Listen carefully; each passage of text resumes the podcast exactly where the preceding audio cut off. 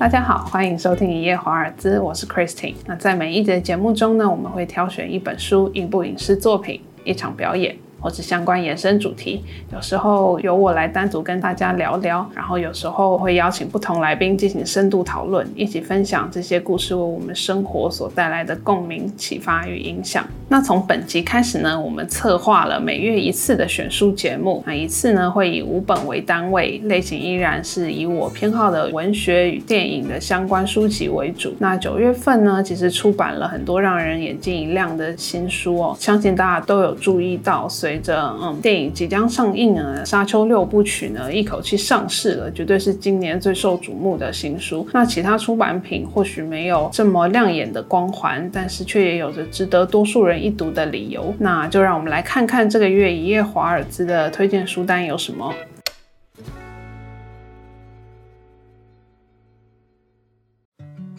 那第一本呢，我们要介绍的是麦克翁达杰的《暂时灯火》这一本。那大部分人呢，对麦克翁达杰这位加拿大作家应该并不陌生，因为他最为知名的作品就是一九九二年的《英伦情人》。那这本悲剧爱情故事呢，它的改编电影在一九九六年上映，不但在影史写下了不少辉煌的记录，小说也夺下那一届的英国文学奖布克奖，这是英国文坛的最高殊荣。这位作家呢，麦克翁达杰，他刚满七十八岁没多久，他对写作依然抱有非常高度的热情哦。那暂时灯火呢，就是他。他的最新力作，他出版在二零一八年，然后也闯入了那一届的布克奖初选名单。我很喜欢他的英文名称，因为它叫做 The War Light，战争时候的一个呃灯光或是光芒这样子。所以它背景呢，就是又是设定在战后的伦敦。很妙的是，它也被视为英伦情人这个故事的另一种面相。那它的开头呢很有意思哦，他说一九四五年时，我的父母远走他乡，把我们留给两个可能是罪犯的男人照顾。所以它其实是以小孩子的视角去做展开的。那这是一本意境啊与文字都很美的书。那他知名少年的回忆，从他与姐姐十几岁的时候开始。那时候战争刚结束，然后他们的父母突然就像人间蒸发一样，将懵懵懂懂的他们留给一位呃不算亲戚，但是嗯也没有很熟的朋友照顾。随着小男孩长大呢，他的母亲依然没有跟他们说的一样有如期的出现，所以他持续的寻。寻找他母亲的踪迹哦，那他有一种感觉，说他觉得他的母亲从来没有远离过他们身边，然后他感觉他就像在伦敦，甚至就是在英国的某一处一样，但是就是没有办法出现，所以他持续追忆的这些往事，直到他进入了英国外交部门工作之后呢，他还是一直去追寻母亲的下落，因此整本书他一直带有一种比较神秘，然后比较怀旧的色彩。那书籍简介也有提到说，翁达杰的作品常。常会去描述一些呃人们，他们拒绝面对过去，或是不愿面对伤痛的人，他就会渐渐失去他自己内心深处的灵魂。所以暂时灯火也是翁达杰，他有自己诠释他自己情感的方式哦。所以他认为呢，曾经发生过的不会消失，也不会真正成为过去。人生就是大半时候也不是他自己能掌握的。所以透过这本书呢，他好像告诉嗯读者说，你必须找出自己记忆里的真相，才能。够认识自己的生命，并保护自己所爱的人。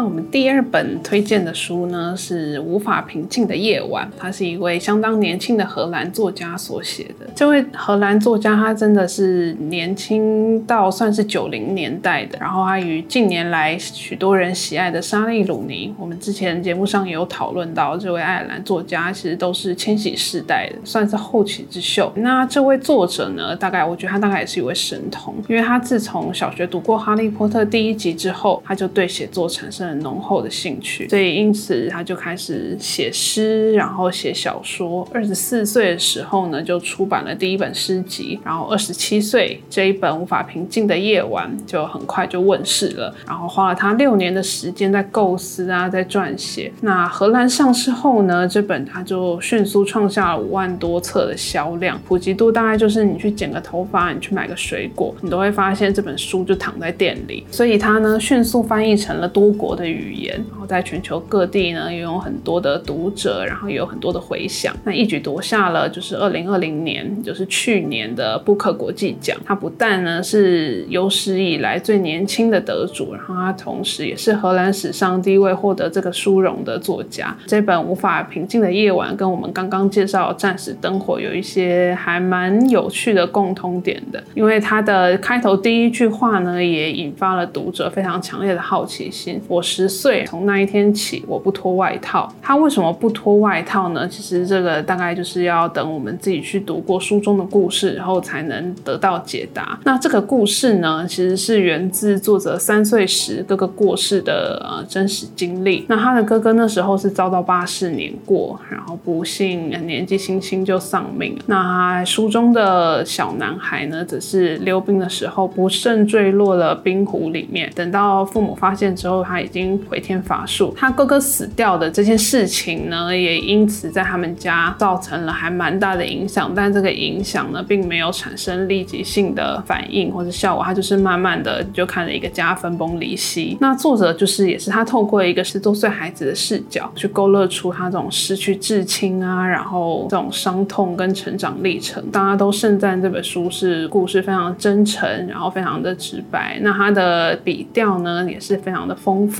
也很生动。那这本书呢，还有一个非常特殊的一点哦，就是他这个故事的主述者，就是他这个主角在讲故事的时候，其实你始终没有办法去区分他是男生或是女生。那这也是作者莱纳菲尔德他想要透过这本书去传递的一个一个讯息。这也是他非常一直以来非常坚持的一点，就是在性别认同的方面。所以因此他在不管是这本书在受访啊，或是在跟媒体在对谈什么的，他都很执意去要求说，不可以称呼他自己是 he 或是 she，就是你不能用男生的他或是女生的他来讲，你只能用他们这个 they 这个名词。所以哦，这个不存在于圣经中的这种独特的声音哦，那也是作者希望透过这本书，还有他自己个人的行为，去带出的一种新的文化视野。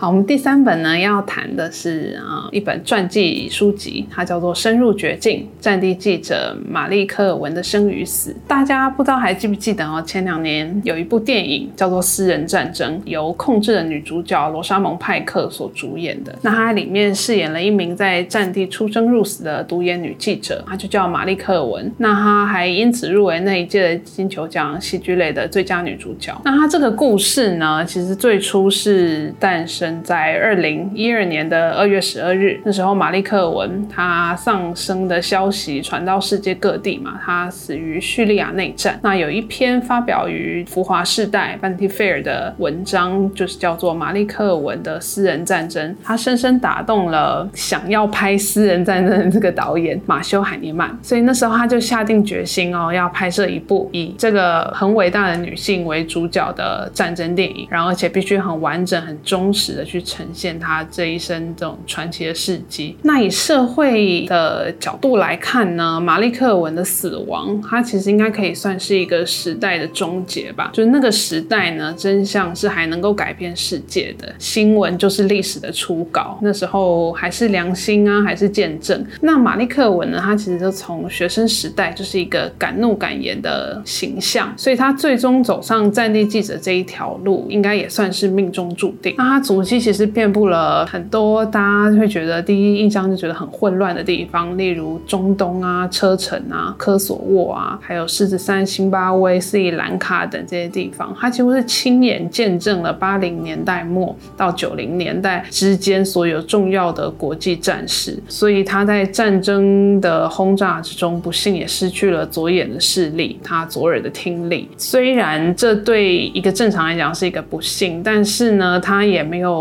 因此变得沮丧消沉什么，反而这个形象独眼女侠形象因此深植人心哦，而且她是越挫越勇，她也不会因此就是却步或是不再深入这些混乱的地方。那她这一本呢未曾出版的《深入绝境》，则是中文世界中唯一一本关于玛丽克尔文的传记，而且是由她多年的好友兼同事英国第四台新闻的国际编辑林塞希尔逊所写。他细腻的记录了他自己这位多年好友是如何义无反顾，然后坚持为新闻奉献一生的不凡女性的故事，所以也值得当今的我们重新认识新闻之于世界，然后还有人类的意义。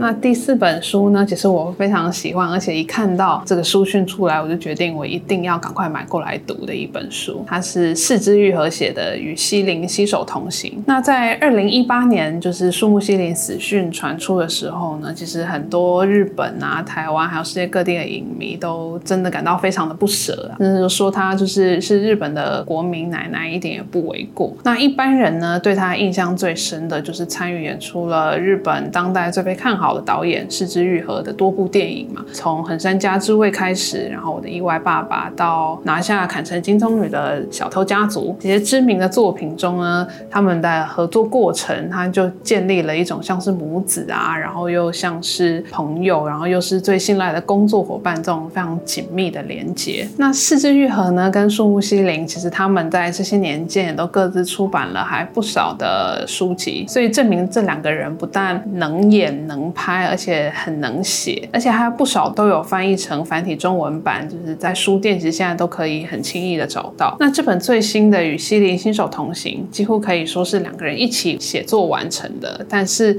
因为它有很多很多他们两个的访谈，然后他们两个合作的过程，这一本书虽然是挂着四之愈合为作者，但是他就是把这些他与树木希林的记忆，还有嗯可以找到的一些书面资料，全都放入了书中。他形容这是一封没有办法真的寄给树木希林的情书哦，但是所有人都会可以更能了解他们之间的情感呐，还有他们之间的关系的发展是非常可贵的。我刚刚也提到，它里面收录了很多很多的很深度的访谈，然后因为他们两个其实是无所不聊的，他们像聊电影啊、聊戏剧啊、聊很多人的演技，还有树木希林的演技等等，然后也聊了做人处事的方式，然后合。做过的导演啊、演员，还有那些藏在影像之中，嗯，他们拍戏的时候并不会特别明讲的细节，可是事后回过头来讨论，都发现，哎，他们两个其实都有发现到很多很细微的东西。那我们观众不见得在看这些电影的时候就就能察觉的。你会看到，原来四之愈合眼里的树木希林的哪一些动作是很让他印象深刻的，会觉得，哦。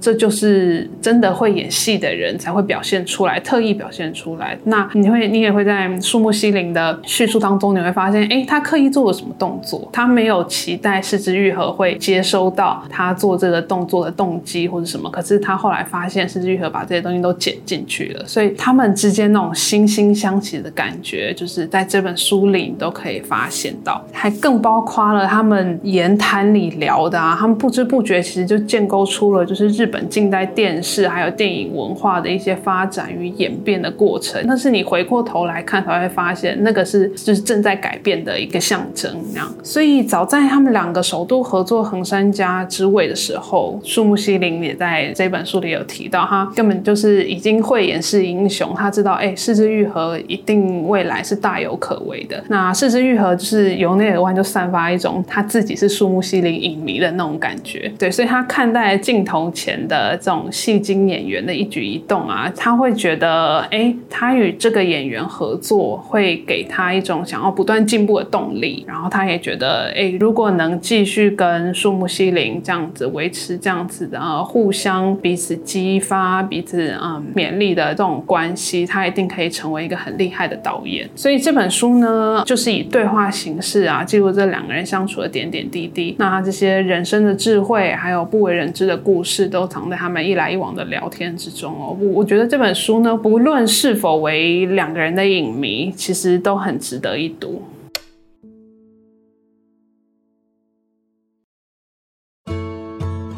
最后一本呢，当然是压轴的，大家都绝对会注意到的书，然后我们也当然不能漏掉，就是法兰克·赫伯特的《沙丘》。那这一本呢，其实它真的是复杂庞大，而且又包罗万象的系列小说。现在上映的电影啊，它大概就拍了它的第一本的一半左右。所以如果你想要对剧情上有一些比较概略上的了解，你可以先读这本，大概读到一半左右再去看电影，会有更深入的认识。你也可以直接进入电影中的故事这样子。那其实法兰克·赫伯特呢，在出版这本小说之前，可以说是默默无闻了。但他自幼就有非常优异的语言敏感度。他五岁的时候呢，就可以读懂报纸上大部分的文章内容在写些什么，而且他很小就非常的热爱阅读，而且这是他一辈子都没有改变过的事情。那他的语言学习能力，然后还有他的记忆力也是非常的出色，比同年龄的孩子都优秀许多。所以他没有接受过正统的写作训练，他依然可以构思他自己的这么独特的世界观，然后他的嗯，算是前无古人的作品。其实他从高中毕业开始呢，就投入了工作，所以他其实是算是没有念大学的。他那时候靠着谎报年龄进入报社，然后就担任了记者，然后也有担任报社摄影师。但是因为他的家境呢，其实并不富裕，那时候为了撰写这一系列的小说，花了整整六年的时间投入研究跟创作，然后他就跟李安一样，是由妻子负责家中的经济，这样。所以他那时候先完成了第一本的《沙丘》，可是他遭到了二十多间出版社的退稿，就是没有人愿意帮他出版这本小说。好不容易有一位编辑愿意尝试，所以在出版的隔一年呢，就夺下了雨果奖跟星云奖。他也是史上第一位同时获得这两项科幻奖殊荣的作家。那他其实这本书，其实在嗯刚开始贩售的时候，它的销售量并没有因为得奖就是一飞冲天或者什么，但是它有很稳定的成长度，而且也算是长销型的作品。它虽然没有爆红，可是它一直一直维持它的销售量。但是法兰克·赫伯特呢，他原本是希望写成七部曲，可是很可惜，就是他在完成第六部曲之后就不幸过世。所以嗯，还有一些东西算是比较悬而未解的。但是呢，大家还是非常热爱他这一系列的小说，还有他的宇宙观，所以他因此改编了电影啊，改编了戏剧，还有电玩游戏。年长一点人都知道。对，那这个庞大的故事其实它历久弥新，因为它的很多议题探讨，还有政治现况，其实都可以套用在我们当今的社会。然后它涉及了宫廷斗争、商业阴谋、宗教预言、动作战争啊、生态环保、语言学，然后还有人类演化各个复杂的面向都包含在里面。然后与我们现在的社会也是息息相关的。那这一次呢，原著小说一口气在台湾出版了完整的六部曲。那这六部曲呢，大家都应该都有耳闻，就是在未上市之前，也在网络上有一些讨论度，因为翻译版本的问题，所以大家很关注为什么出版社会去买中国的译本，然后来做编修呢，而不是请台湾译者来重新翻译呢？那我们这个主题呢，我们都将在下一集的节目，然后与特别邀请到的嘉宾来好好聊一聊关于这部科幻小说《圣经沙丘》，还有它的一本问题，还有它过去几度改编成电影的非常曲曲折折也非常精彩的故事。